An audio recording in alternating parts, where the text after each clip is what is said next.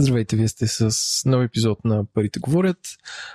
Подкаст, който принципно планирахме да имаме по един епизод на месец на тема, която дефинираме в началото на годината, но последните две години все по-често се улавяме, че правиме извънредни теми, свързани с билото това, че петрола струва 0 долара а, или с неща свързани с как се отразява COVID на бизнесите. Сега, както разбрахте, приятно от няколко месеца сме в положение на война. И днешният епизод е посветен именно това на миграционните процеси, все пак свързани с бизнеса най-общо казвам как да наемаме хора от Украина и Русия, защото, както знаем, освен войници, там има и нормални хора, които имат нормални изисквания и умения, които може да се използват в други държави и да бъдат полезни на всички. С мен е Иван Ненков. Здравейте. И а, може би от този брой а, нашия гост ще стане абсолютен титуляр, като присъства в най-много оборевена а, парите говорят, даже може да го поканим да е, да е ко-водещ. Това е Никола Семенов от Делойт. Здравейте. А, както може да се усетите, неговите знания в а, личните данъци и в този случай, вероятно, а, визовете режими за, за това как се наймат хора от страни извън ЕСА ще са ни супер полезни в днешния епизод. Първата точка в плана е още взето какво се случва. Няма смисъл да казвам, че от 24 февруари сам Русия нападна Украина. Това доведе до 5 милиона души, които се изместиха от Украина в а, западни държави, Полша, Румъния, а, България и така нататък. И мисля, че над няколко милиона вътрешно разместени а, деца, хора, в смисъл вътрешна миграция. А, и това се довежда до там, че това е най-голямата миграционна вълна от, не знам от кога, в Европа. От Втората световна война. От Втората световна война, а, което довежда до това, че нали, бизнесите трябва да се релокират, да се намерят, да се намери работа на всички тези хора и Европейски съюз реагира доста бързо и стрикно за толкова голяма институция за приобщаването на украинците. Не знам това дали общи ситуацията. И само да кажем, че има и около може би вече над 3 милиона емиграция от Русия на хора, които просто доброволно напускат тази държава, наречеме политически, социални или идеологически причини.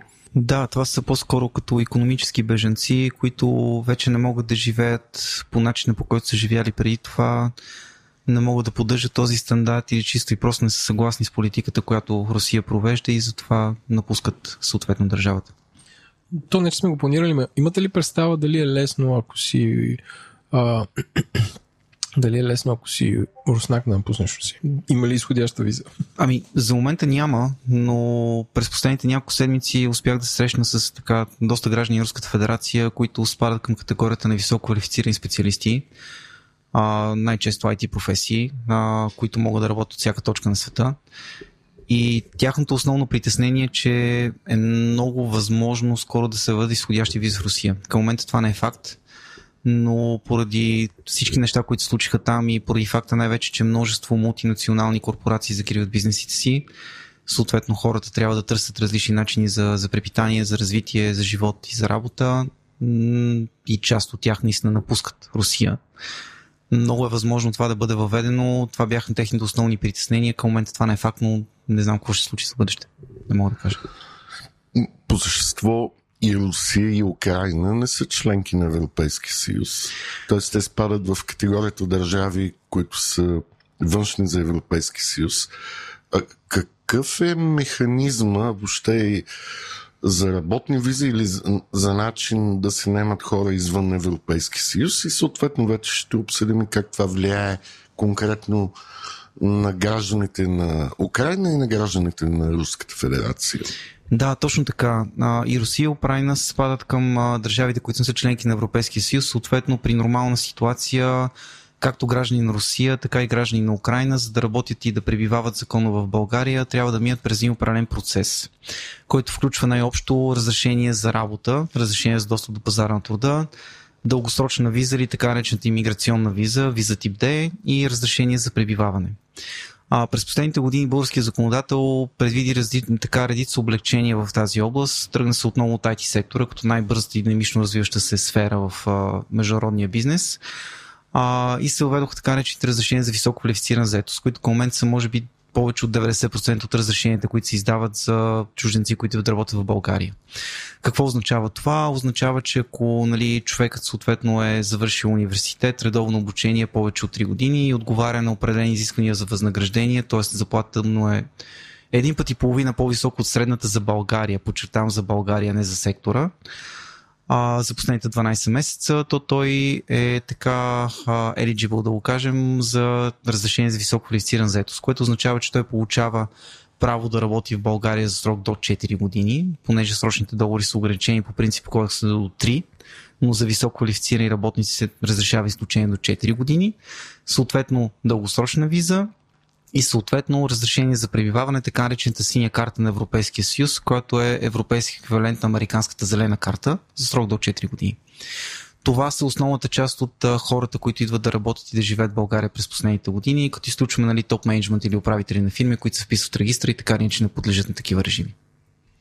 А колко е трудно да се достигне до края на този процес, за да може тези хора легитимно да работят в България? Това са месеци, години, седмици? Ами, законови срок е 3 месеца. А, и в интерес на истината българските власти предвидиха нещо, което доста улесни процеса. По стария режим, който беше в сила до лятото миналата година, трябваше първо да се кандидатства пред агенция по заедостта, която е контролния орган за разрешение за работа след това да се кандидатства през посолство, след това да се кандидатства в иммиграционна служба в София или там, където е базиран човек в съответния град. А, от юли миналата година се въведе обслужване на гише, т.е. подават се документите на КУП и за разрешение за работа, и за виза, и за пребиваване в Миграция София или съответно областните дирекции в различните градове.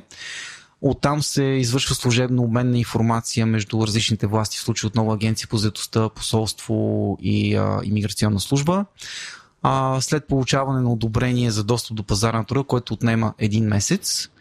А, съответното консулство, което човек е заявил, че иска кандидатства за виза, се уведомява за това нещо. Той отива и подава документи за виза, която се издава доста по-кратко, вече за срок от 7 до 10 дни и след това идва в България и получава пребиваване. Ако имаме предвид един така добре организиран процес и зависимост, разбира се, от държавата, от която е кандидата, защото има различни изисквания за оформяне на документи, Нали, с някои държави има договори за правна помощ, което означава, че дипломите нали, се признават без необходимост от апостил, просто само с нотариална заверка в съответната държава.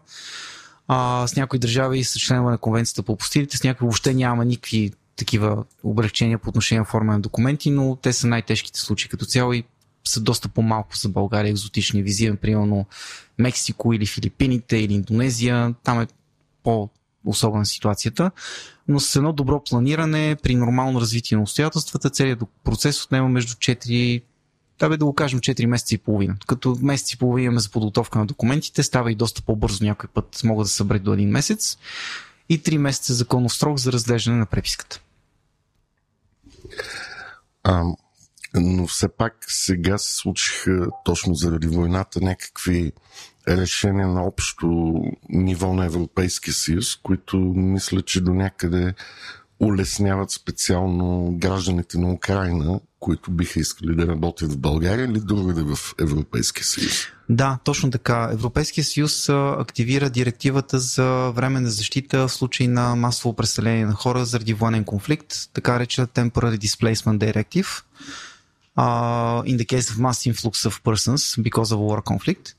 И на базата на това нещо, което се случи много скоро след началото на конфликта, на украинските граждани а, могат да пътуват в Европейския съюз. Той като цяло те могат да пътуват и да престояват във всички държави членки до 90 дни на базата на биометричен паспорт, украински биометричен паспорт. Но другото голямо облегчение е, че те след като получат статут на време на закрила, което е доста по-лесен и така straightforward процес, а, нямат нужда от разрешение за работа, нямат нужда от разрешение за пребиваване, специално за България. В момента, в който влязат в България, а, има такива специални центрове в а, на граничните пунктове. Мисля, че първо ги отвориха до Ранколак, което е границата в Румъния, нали, откъдето идват най-много хора, които са базирани по Черноморието, наобщо казано. Или с такива регистрационни центрове в а, различните областни градове. В София такъв има отворен до Централна гара а, на базата просто на документ за самоличност, паспорт, международен или вътрешен, ако не са успели, защото все пак говорим за конфликти, хората просто бягат в някои случаи просто само с дрехите на гърба си.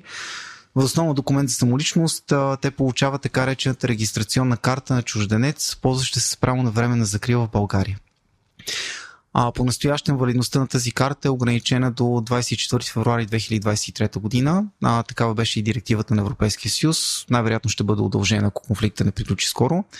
Но след като те получат тази карта, а, те имат право на достъп до пазара на труда в България, могат да работят без разрешение за работа, с или без местен трудов договор, нали, ако приемно решат да запазят украинския си трудов договор, има някакъв начин да им плащат докато са тук.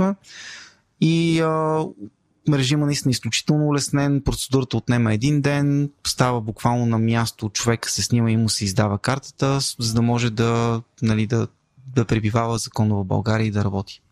Като се очита нали, а, размера на конфликта, чувствителността за хората, които се местят с семейства, с родители, да, и просто идват тук, защото бягат. Поне по мои спомени в социалните мрежи имаше нещо такова, че украинците трябва да отидат някъде да се регистрират по местоживеене или нещо такова, къде трябва да ги заведе някакъв човек да им помогне за това. Ами във всичките областни градове а, има отворени такива центрове. Между другото има един доста полезен вебсайт, който се казва ukraine.gov.bg.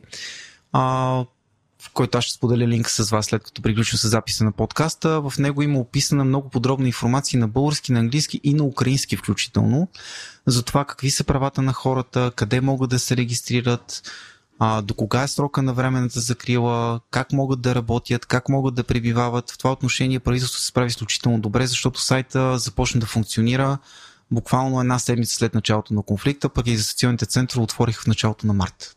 Тоест имаме доста бърза и адекватна реакция от страна на държавата.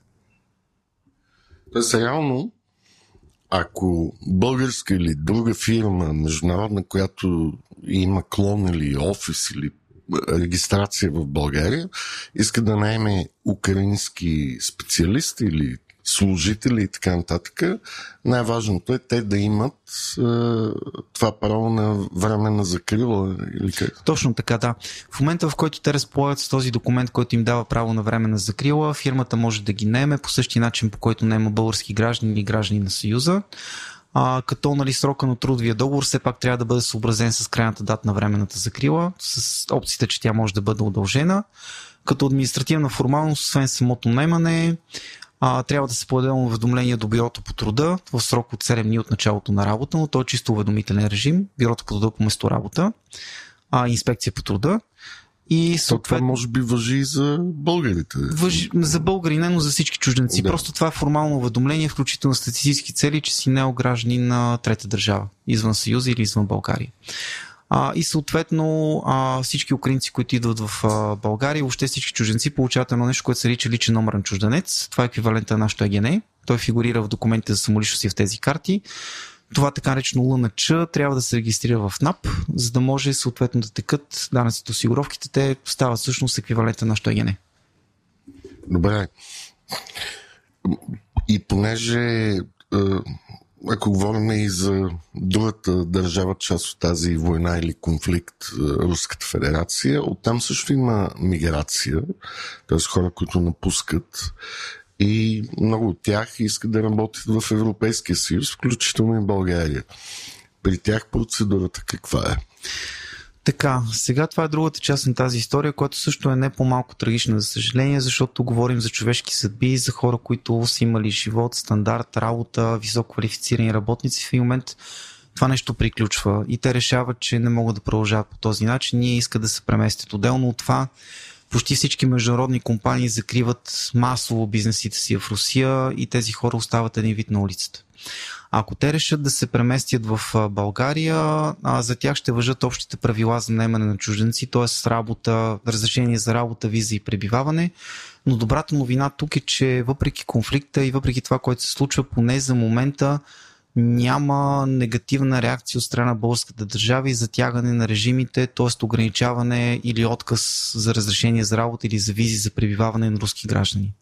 Даже напротив, българското правителство е отворено спрямо високо квалифицирани специалисти от най-различни държави, включително и Русия. А, и ако някой международен бизнес, който по една или друга причина му се наложи да закрие бизнеса си в Руската федерация, той съвсем спокойно може да отвори тази дивизия или фирма или бизнес отново в България и да прехвърли служителите си. Българската държава няма да създаде проблем, даже напротив би насърчила подобна инициатива. А за, а за тези хора, като време, колко отнема тази процедура? Ами, остава стандартните срокове. Три месеца за обработка плюс месец и половина за подготовка на документи, но с следните оговорки. А, превид нали, на конфликта и превид на това, сега това вече е индивидуален казус и зависи от конкретния бизнес, който реши да се релокира и да се премести в България.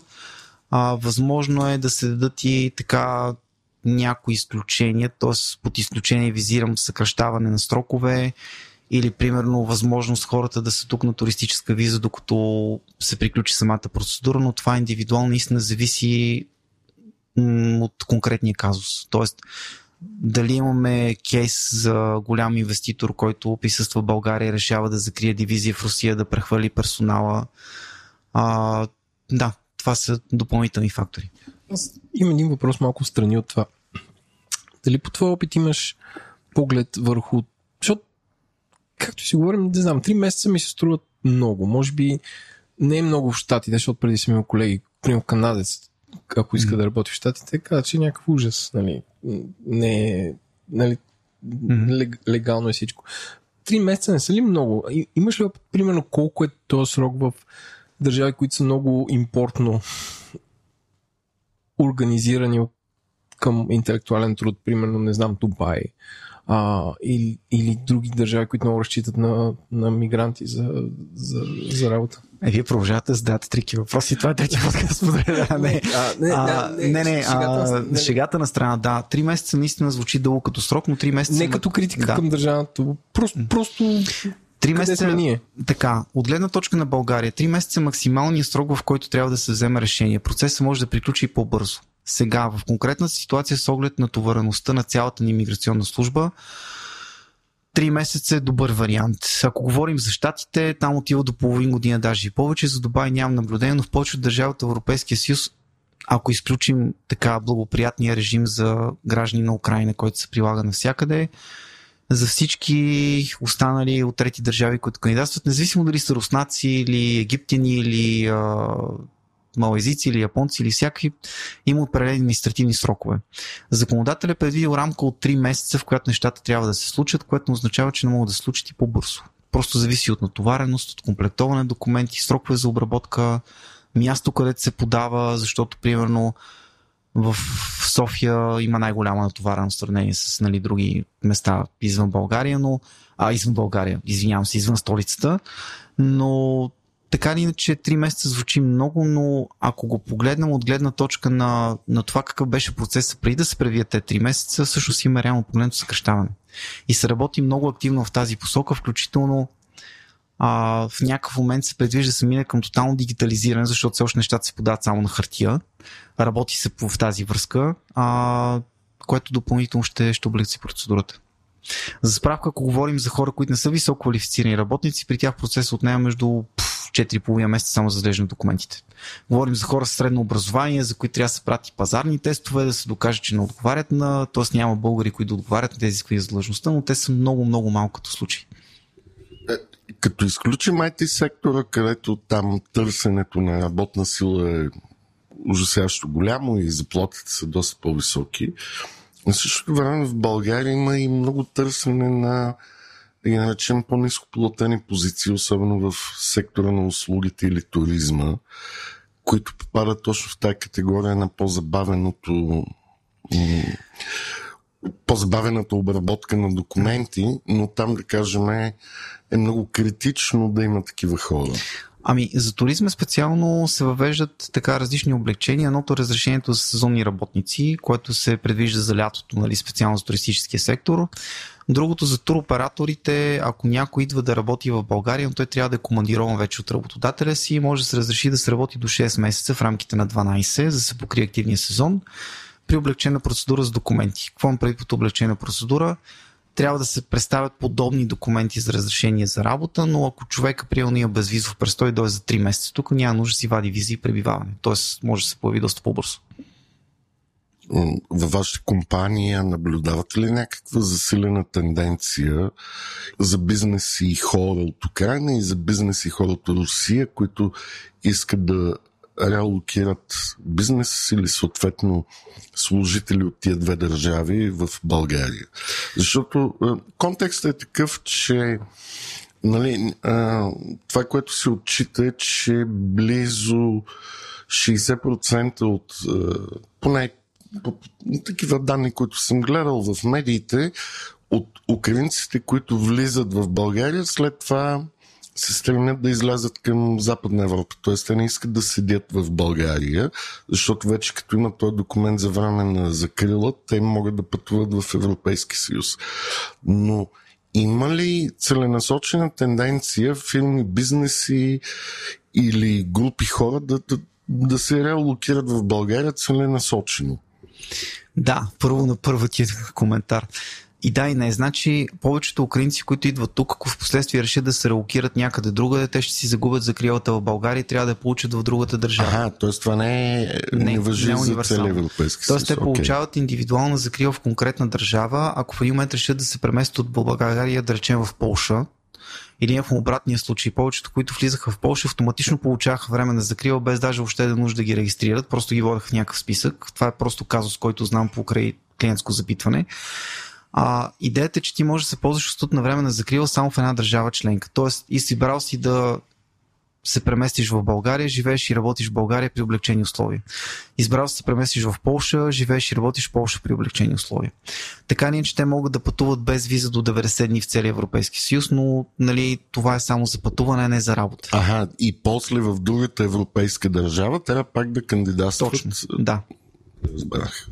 А по отношение на това дали бизнесите се релокират, получаваме много запитвания в двете посоки, като тук тенденциите са две. По-скоро от, от гледна точка на Украина, хората се надяват, че това ще е нещо временно и ще приключи, по-скоро прехвърлят хора. С идеята нали, се ползват от време на закрила запазват, да, бизнес, да запазват бизнес. Регистрация, офисче, там да. данъчен номер или както... Да, да, абсолютно. Докато за Рус... Руската федерация, за съжаление, бизнесите просто затварят и приключват. Имахме такива случаи Starbucks, Louis Vuitton, множество IT фирми, всякакви мултинационални корпорации по ред причини просто затварят бизнеса си и приключват с Русия. И тук вече идва момента, в който България е предпочитана дестинация за релокация по много причини. Сега тук ще говоря пак и за двете държави. И с България и с Украина имаме договори за социална сигурност, което означава, че осигурителният стаж тук, т.е. платените осигуровки се признават за общото право на пенсиониране. В България данъчната тежест е по-ниска за бизнеса и за хората, в сравнение както с Русия, така и с Украина. Там данъчните ставки са доста по-високи. Освен това в Украина, доколкото знам, няма и таван на осигуровките, за разлика в България. В Руската федерация мисля, че е по същия начин. Тоест за бизнеса даже чисто економически по-целесообразно излиза по-изгодно да направи нова фирма или дивизия или както щете го наречете нали, в България, от гледна точка на по-низки оперативни разходи за персонал и за данъци.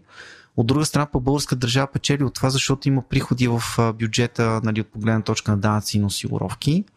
А пък даже и за самия бизнес е добре, защото представете си, ако вие сте руска IT компания, която има, да речем, клауд услуги, в един момент няма какво прави с този персонал за тях е много по-изгодно вместо да ги освободи, да реши да релокира в България, защото тя ще продължава да получава продукта, да генерира бизнеса, да има печалби, а пък и хората ще са по-доволни, ще са по-сейф, ще могат да поддържат нормален начин на живот. А, а, а специално за руснаците по-лесно, т.е. има ли някакви ограничения да се изнесат, така да се каже, в кавички изходна виза, ако иска да дойдат в България, или това за сега е относително спокойна тема? Ами, това е по-скоро в категорията Don't Ask, Don't Tell, общо взето. А, няма в момента въведени все още, поне по информацията ми с неофициална нали, на базата ми разговори с, с руснаци от преди няколко седмици да има изходни визии. Но така или иначе тези хора, които напускат Русия, поне от това, което си говори с тях, те напускат с идеята, че повече няма да се върнат там. Или ако се върнат, няма да е близко обозримо бъдеще. Аз за протокола имам един приятел, който фирмата му се премести в Делхи в Индия. И каза, трудно беше, обаче си казахме, нали, ние сме малка фирма, тук няма да може да... Никой няма... Това, което има, не може да го продадем, няма кой да ни плати а, всичките ни плащания, защото такъв бито си пазари. Дигнаха се там, взеха си офис, делхи и така нататък и така нататък и се, и се устроиха. Викат, Да, има много е- колеги в Пакистан се местят. В Армения всички хотели били пълни за месеци напред. Това е също друго, нали, от гледна точка включително и на инвеститорите и на така компаниите, които оперират офиси, които така покрай covid и всичко останало, според мен понесоха доста тежък удар през последните години. Релокация на бизнес и отваряне на нови офиси, връщане на хората на работа, особено ако са чужденци, това генерира допълнителни приходи и развива бизнеса, нали, приходи за бюджет и развива бизнеса на, на самите дружества, Да, които оперират. това е глътка свеж въздух поне за офисния пазар и Да, да. да. всякакви такива креатури, като coworking spaces и тем подобни Да. неща. Сега, а, от едно известно време насам се говори доста по-малко за COVID и компаниите все още нали, говорят за хибридни режими на работа, но така или иначе хората вече се връщат в офисите а, и се предвижда работно време поне 2-3 дни в седмица да бъде присъствено. Което Да, означава, и, че и при нас е така относително гъвкаво, но хората може да избират кога да бъдат в офиса, Да, да, да. кога да не бъдат, защото работата от къщи, колкото и да е лесна, така да го кажем, е защото може да си малко по-лежерен в облеклото и в поведението си, води до едни други проблеми, които не си се сблъсквал с тях, нали? защото създава някакво напрежение, т.е. нужда от някаква семейна организация, която да не пречи и на работния процес. Да, неофициалният дрес код е готин, но аз лично за себе си мога да споделя като лично мнение, че особено първата година на COVID, когато бяхме с тотален локдаун, за мен беше много тежка по следните причини. Нали? Работим интензивно, но от нас поне бях свикнал, че доколкото и до късно да работя в офис, аз в момент затварям компютъра, прибирам се вкъщи и това е моят safe space. Докато когато започнах да работя изцяло от вкъщи, поне при мен лично се получаваше така, че бях по-малко продуктивен, също време висях повече пред компютъра, приключвах работа по някакви никакви часове и не можех да го направя това разделение на work-life balance, което реално погледнато е едно от най-важните неща в живота. Нали? А, Никол ти каза за пенсионните осигур... ос... осигуряване, т.е. че се признава стажа в различните държави. А, дълго време чакахме да признаят, не дълго, но май първи месец здравния статут на бежанците беше, беше спорен. Сега май това също е разрешено. Т.е. здравните осигуровки. Как, как се уреждат на този тип граждани? Така, а, когато започна конфликта, имаше предвидени известни мерки за достъп до неотложна медицинска помощ, които също са посочени в този сайт ukraine.gov.bg. А, това, което излезе съвсем скоро, може би от преди няколко дни, сега признавам си, че тук съм малко неподготвен, защото не съм чел финалния вариант на закона, но идеята беше а, да се да, така, да се въведе здравно осигуряване, т.е. здравни осигуровки за беженците, хората, които са получили този статут на време на закрила. Което означава, че нали, в момента, в който почнат работа, на тях им се удържа здравно и защото не за всички чужденци, тук правя една скоба, са задължени да внасят здравни осигуровки в България. Това зависи от това дали имаме договор за социална сигурност с съответната държава, какъв им е статута, дали е продължително или постоянно пребиваване. Това са допълнителни детайли. Но специално за а, хората, получили статут на време на закрила за украинците, а, така възникна нали, изискването за здравни осигуровки, което означава, че те нали, ще имат достъп и до здравеопазване по начина по който имаме. А пък и повечето компании, които не имат такива хора в България, отделно имат и допълнителни планове, но това вече не е друга история. Да, но те са доброволни. Да, те са доброволни, да, те не са задължителни. А, признаване на дипломи. Лесно ли е? Има ли разлика между САЩ и То, то Украина? даже е много по-широк въпрос. Има доста специфични процеси, е, професии, като доктори, медицински сестри, адвокати, архитекти и така нататък. Тези хора, които идват от Украина и Русия, може би е различно за всеки от тях. Те как може да упражня- упражняват законно и качествено своите знания и професия в България, а, при условие, че са беженци, дали економически или от война, без значение. Уф, това е една много болна тема. Има едно нещо, което се нарича регулирана професия в България. Има и такъв списък на регулираните професии, който включва, нали, освен адвокати, архитекти, строители, а, нали, пилоти, включва, за съжаление, лекари и медицински сестри. Сега, а, по принцип, изискването за регулирана професия, ако говорим за общото правило, ако нямаше войната, е, че ако аз приемам съм гражданин на САЩ и искам да работя тук като лекар, задължително трябва да ми се признае дипломата, преди въобще да се стартира процеса за разрешение за работа. Защо е това така? Защото в различни държави има различни хорариуми, различни изисквания, практики, изпити и ако стигне до несъответствие нали, с а, изискванията на български държавни стандарти, така да го кажем, а, трябва да се мия през процес по признаване на дипломата. В някои случаи се дължат изпити за адвокатите, нали, което е нормално с оглед на езика и това, че трябва да се дела през български съдилища. Сега, за руснаците, изискването за регулирана професия въжи с пълна сила, т.е. ако някой реши да кандидатства за разрешение за работа като високо квалифициран работник и професията му спада към тази категория на регулирани професии, дипломата му трябва да се признае. За съжаление, това може би като факт го има все още и за украинците и може би трябва да се реши на ниво правителство, особено говоря за по-хуманитарните професии, като лекари и сестри, защото сигурно има хора, които искат да помагат нали, в България. Но това е по-скоро като някакво предварително изискване и се получава малко параграф 22, защото украинците от една страна хем нямат нужда от разрешение за работа, хем ако искат да упражняват такава професия, един вид трябва да минат през някакъв процес по признаване на диплома.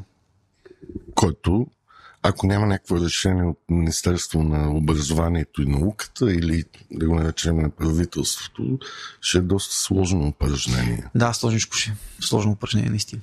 И може би това е някаква идея, която трябва да се обмисли, защото доколкото виждам от различни групи или фундации, които подпомагат беженци, има доста хора, които имат някакво ниво на медицинско образование, като сестри или доктори, които имат желание за работа, но нямат законен начин да го практикуват в съответните учреждения или заведения или фирми, които занимават с този бизнес. Да, така е, но тук има и много тънък нюанс, защото ако се вземе такова решение, то би трябвало да се вземе само, може би, за украинци, то с оглед на конфликта, нали, като допълнително подпомагане, освен временната закрила. А, и трябва да се обоснове доста добре, въпреки че гражданите от други държави, нали, те защото, примерно, американски доктор би казал, защо на украинците му признават, пък на мен не, но тук вече обстоятелства са доста специфични, нали? Трябва да е, да. Да, по някакъв начин може би е специфично решение, не. Но може би за да стигна да до България, освен ако България не вземе индивидуално решение, може би и ниво Европейски съюз трябва да се реши при това, както беше и за времената закрила.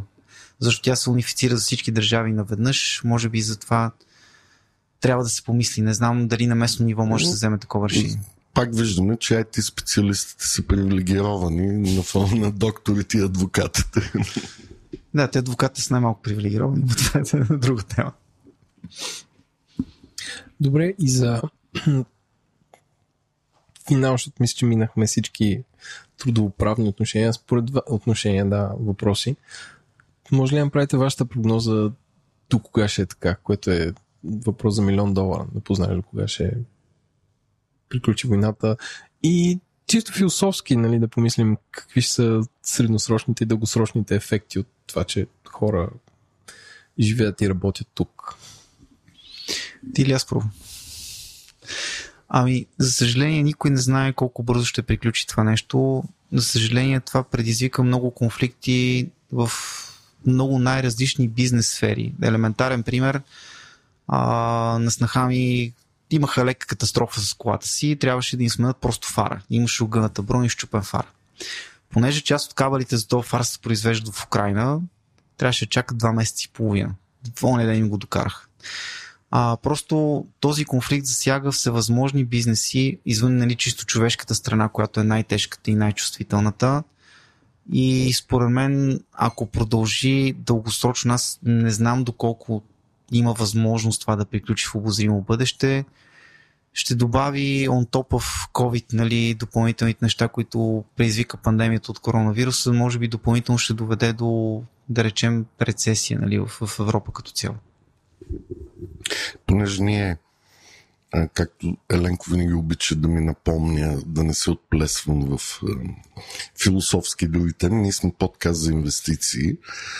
А, това, това, което се случва с тази война в Украина, всъщност създава перфектната буря да изпитаме нещо, което никоя държава или никоя економика не иска да попада. Това е така наречената стагфлация, липса на ръст на економиката и добавената стойност и много висока инфлация поради прекъснати вериги на доставки и липса на определени суровини като горива или метали или храни като жито или слънчоглед. Русия и Украина заедно отговарят за 60% от износа на слънчоглед и 25% от износа на пшеница в световен мащаб. Това нещо в момента е в шок.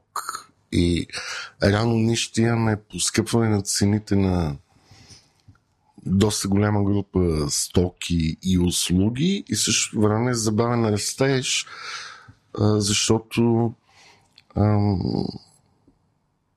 от това, че не мога да си доставиш определени компонент, компоненти или стоките, не можеш да произвеждаш вече тези неща, които са с по-висока добавена стойност. И, и това няма да е много красиво. И за съжаление няма много голямо лекарство за това, защото заради covid централните банки така наляха доста голяма ликвидност, за да спасят економиките от голям спад. И тази парична маса в момента е в обращение, така да се каже, и подпомага ръста на цените. И в същото време, заради войната има нов шок, който забавя, може да нарека, предлагането. И, и това създава една доста перфектна буря. Ако предположим, че няма да има ядрена война или тем подобни крайни ситуации, винаги след такива конфликти или след подобни пандемии, желанието на държавите и правителствата да инвестират ресурс в възстановяването води до много голям економически ръст. Но както ти каза, това ние не знаем кога ще стане. Тоест трябва да имаме първо мир, и след това да инвестираме в възстановяването. Да мислим за нов план Маршал, общо взето както след да, края на Втора да. И, и, и това нещо може да доведе до, но след години до много голям качествен скок на економиката и стандарта на живот. Тоест първо ще имаме рецесия, Даже днес видях, че щатите отчитат процент и половина или процент и две спад на економиката, което е абсолютно изненадващо. В същото време инфлацията е над 5-6%. И реално това се случи в Европа, т.е. спад на економиката, ръст на инфлацията. Но може би, ако се постигне някакво решение на войната в Украина, след това ще има един период на възстановяване, който ще е много ползотворен за бизнесите и хората. Да, ще настъпи голям бум и наистина се надяваме този, поне тук вече казвам лично мнение, този конфликт да приключи възможно най-скоро, защото има и много чисто човешки истории, когато се виждах с част от хората при едно известно време. В деня Хикс се видях с един човек, говорихме за това как ще му се случи релокацията към България и на следващия ден той дойде почти разтреперен и чест че не беше спял цяла нощ, за да пита, вярно ли, че ще ме връщат в Русия. И аз му казах, кой ти е казал такова нещо, защо си решил така, какво се е случило. Ами защото просто не съм включил в някаква мейлинг лист или съобщения по повод следващи стъпки. На което аз му отговорих, човече, успокой се, възможно е просто да сте изпуснали в имейла и то наистина така се оказа. Чисто човешката история, начина по който хората реагират, това, което им се случва, аз просто не мога да си представя. Те говоря тук специално повече и за руснаците. Те загърват целия си живот и напускат това, което са имали до сега. Повечето имат ипотеки, банковите им карти са нула, нямат никакви пари, не могат да плащат, блокирани са, никъде не ги приемат. Има хора, които буквално са се един месец преди да напуснат Русия, а са живяли заедно години преди това, просто за да могат да се квалифицират като семейство в другата държава, където отидат. А пък по повод на стъклацията, за която казваш, сега няма да цитирам едно софийско заведение, в което бях миналата седмица, в което ми взеха за Блади Мери 18 лева. Нали, всички явно яко е, така действат с качеството на цените. Да, да. този приток на спирт от Украина и Русия явно е намалял и цените на алкохола се покачват. Се качват здраво. Не, не, това, това беше, може би, лош пример, но това е пример за това как се качват цените масово за всичко, включително даже и в кварталните заведения за хранене. При нас пак ще дам пример с моята квартална пицария преди два дни ядох пица, която беше на цената на пица в центъра на София, примерно. Просто всеки се мъчи по някакъв начин да оцелява и това се дължи на поредица от фактори, нали, не само на пандемията, но може би и на войната. И това, което ти каза, този целият disruption на всичките ресурси и на процеси, което води до получаването на крайния подобрен продукт, е нали, това, това бъгва всичко.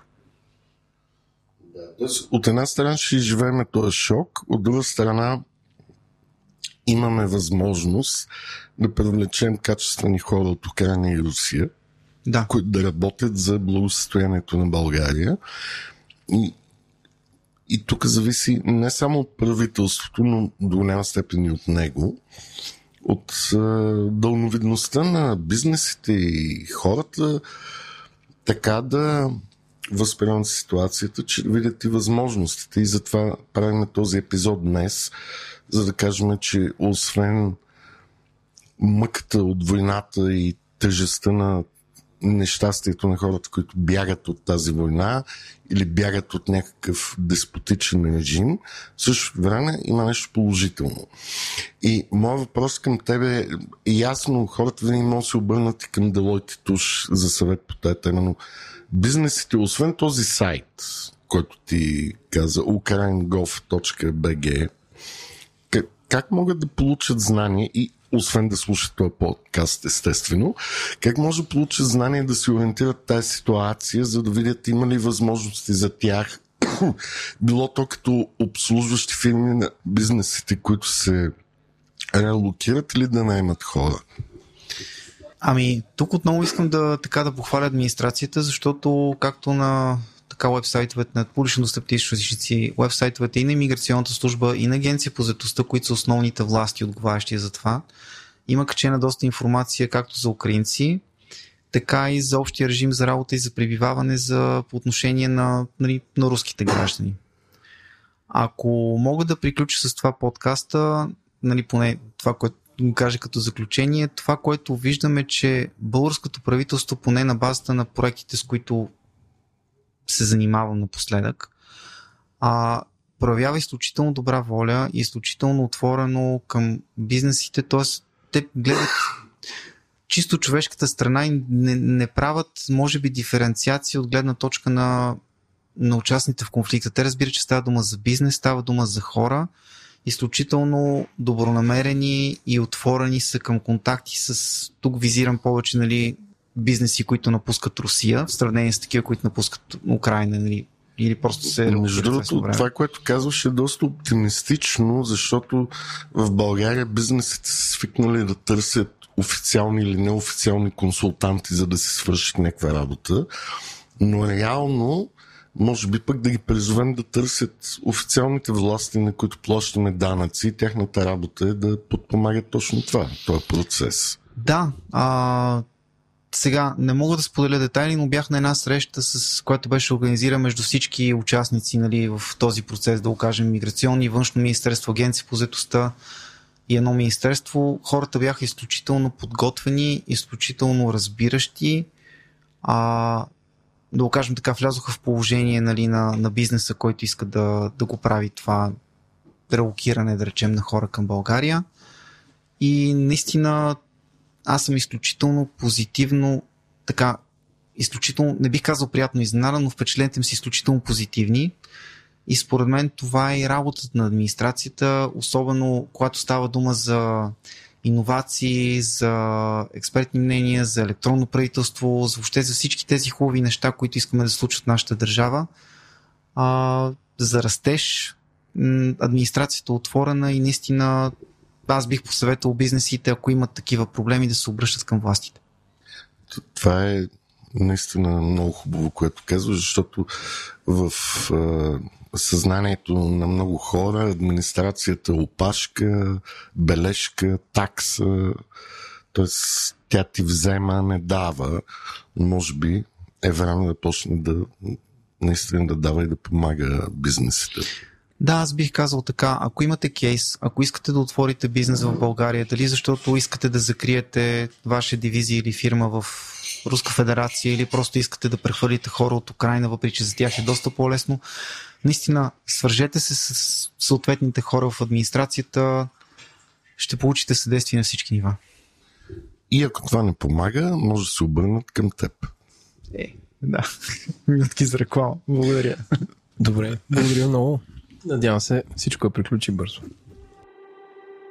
Разговорът, който чухте, има изцяло познавателен и дискусионен характер. Мненията, наблюденията и допусканията на участниците, изказани в подкаста, не представляват инвестиционен съвет или препоръка за покупка, продажба, записване, замяна, обратно изкупуване, държане или поемане на емисия финансови инструменти, нито съвет или препоръка за предприемане или въздържане от действия относно финансови инструменти. Всяко ваше инвестиционно решение следва да бъде внимателно обмислено, съобразено с личната ви финансова ситуация, опит в инвестициите и готовност да рискувате. При всички случаи е добре да се посъветвате с независим консултант-специалист в областта на инвестициите и данъчното облагане, преди да похарчите парите си. И още, нищо от чутото не трябва да бъде приемано като правен, финансов, бизнес или данъчен съвет. За получаването на такъв е необходимо да се доверите на експерт в съответната област, който да вземе предвид вашите специфични обстоятелства.